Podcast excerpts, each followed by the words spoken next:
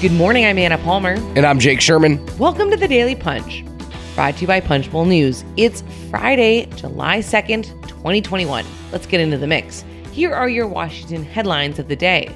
Number one, all eyes are on Kevin McCarthy and who he'll appoint to the January 6th Select Committee. Number two, the back and forth between McCarthy and Speaker Nancy Pelosi on the committee. And number three, President Joe Biden will talk jobs, jobs, jobs this morning. All right, Jake, let's talk about this number one story. All eyes are on Kevin McCarthy and what does he do? How does he respond to the January 6th Select Committee, the fact that he has to appoint members, it is a very serious political calculation. Yeah, listen, you'd be an idiot to think that McCarthy's not going to appoint people. Unless something crazy happens in the next day or so, McCarthy is going to appoint people. He has to. He's not going to let this committee exist with Liz Cheney as the only person, uh, uh, his only representative on the on the panel. So th- then you kind of filter out from there. Who does he want and why does he want them? So um, I think let's just go down these, Anna. I mean, we wrote this in Punchbowl News this morning. Jim Jordan. Uh, uh, Jordan in He's my an easy call. Easy call. That's Yeah, but like I don't the, think- like you know put put put him in coach. I don't think he wants it, um, but I think he ha- he's going to have to do it. Uh, I know uh, we've asked him, and, and a million people have asked him uh, if he wants this. He said he'll do whatever Kevin wants, uh, which is a marked difference because they used to hate each other. Um, I remember actually, Anna. we talked to Donald Trump about this during our interview back in 2018 um, after the midterm elections.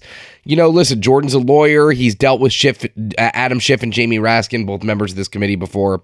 Uh, so, um, you know, he'd, he'd fit in well. He's seen as kind of like a captain, older guy compared to some of the young people in the conference. Do you have any thoughts about Jim Jordan of Ohio?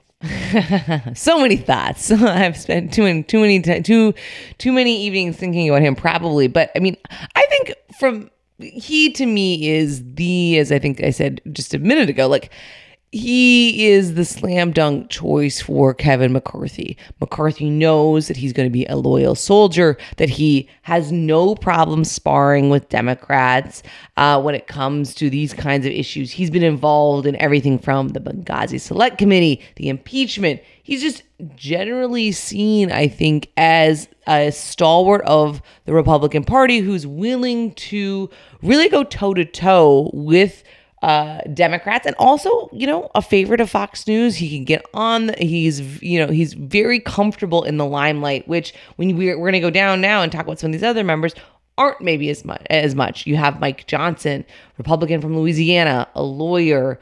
Uh, he's you know served as one of the former president's top defenders during Trump's first Senate trial, but not as as big of a, a name or a headliner. Kelly Armstrong from my uh, home state of North Dakota, uh, former state party chair.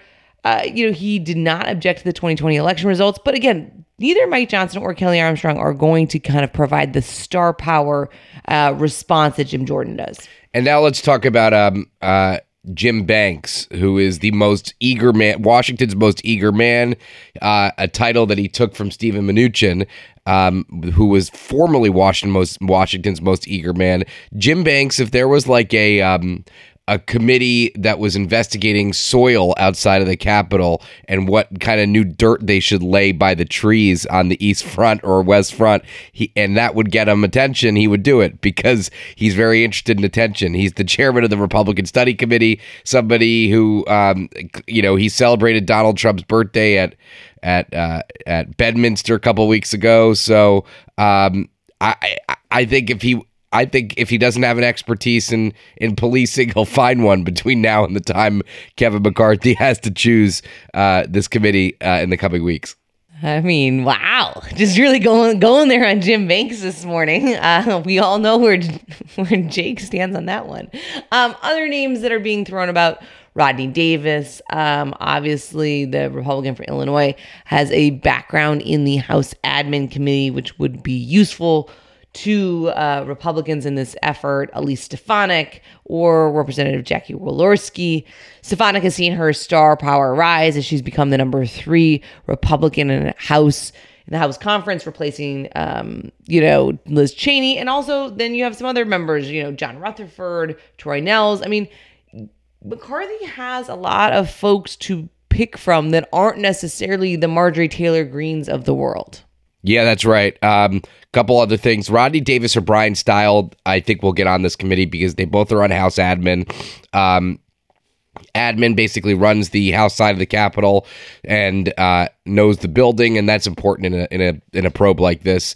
Uh, and yes, they're going to need a, a law enforcement official, and I think that um, Rutherford or Nehls would make sense here. All right, let's move on to the number two story of the day. Pelosi versus McCarthy. Uh, the battle between the two of these leaders over kind of the high ground or just kind of taking political shots. Uh, you know, they have been going at each other for the last several months on this. Where do you think things actually stand? Um, listen, Pelosi has worked McCarthy here. McCarthy should have taken the commission that was on the House floor before. Uh, he didn't, and now he's stuck with this where his Republicans have absolutely no say.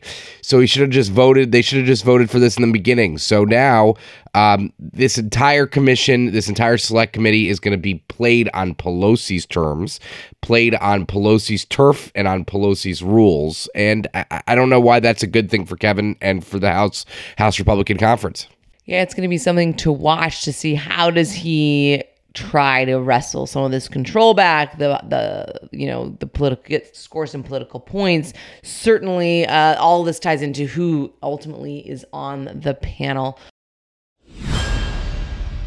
all right, let's talk number three jobs, jobs, jobs. The jobs report matters again. Jake, tell us why. Yeah, listen, during the Trump administration, if the jobs numbers weren't uh, what you wanted, uh, that you would just say it's kind of fake or it's not real or it's, you know, there's a reason why. But the, um, the jobs numbers come out today, first Friday of every um, of every month, and um, you know, listen, as we come out of this pandemic and get back to normal and businesses are opening and all that good stuff, um, these numbers are going to just get get get watched a lot, right? And and Biden is making the um, is making the point to talk about them every week, which is important. A lot of people suggest, uh, and uh, you know, I think I think they believe that it's the White House believes that it's an important marker, and um, and in this month, all the indication, all the signs point from uh, point to you know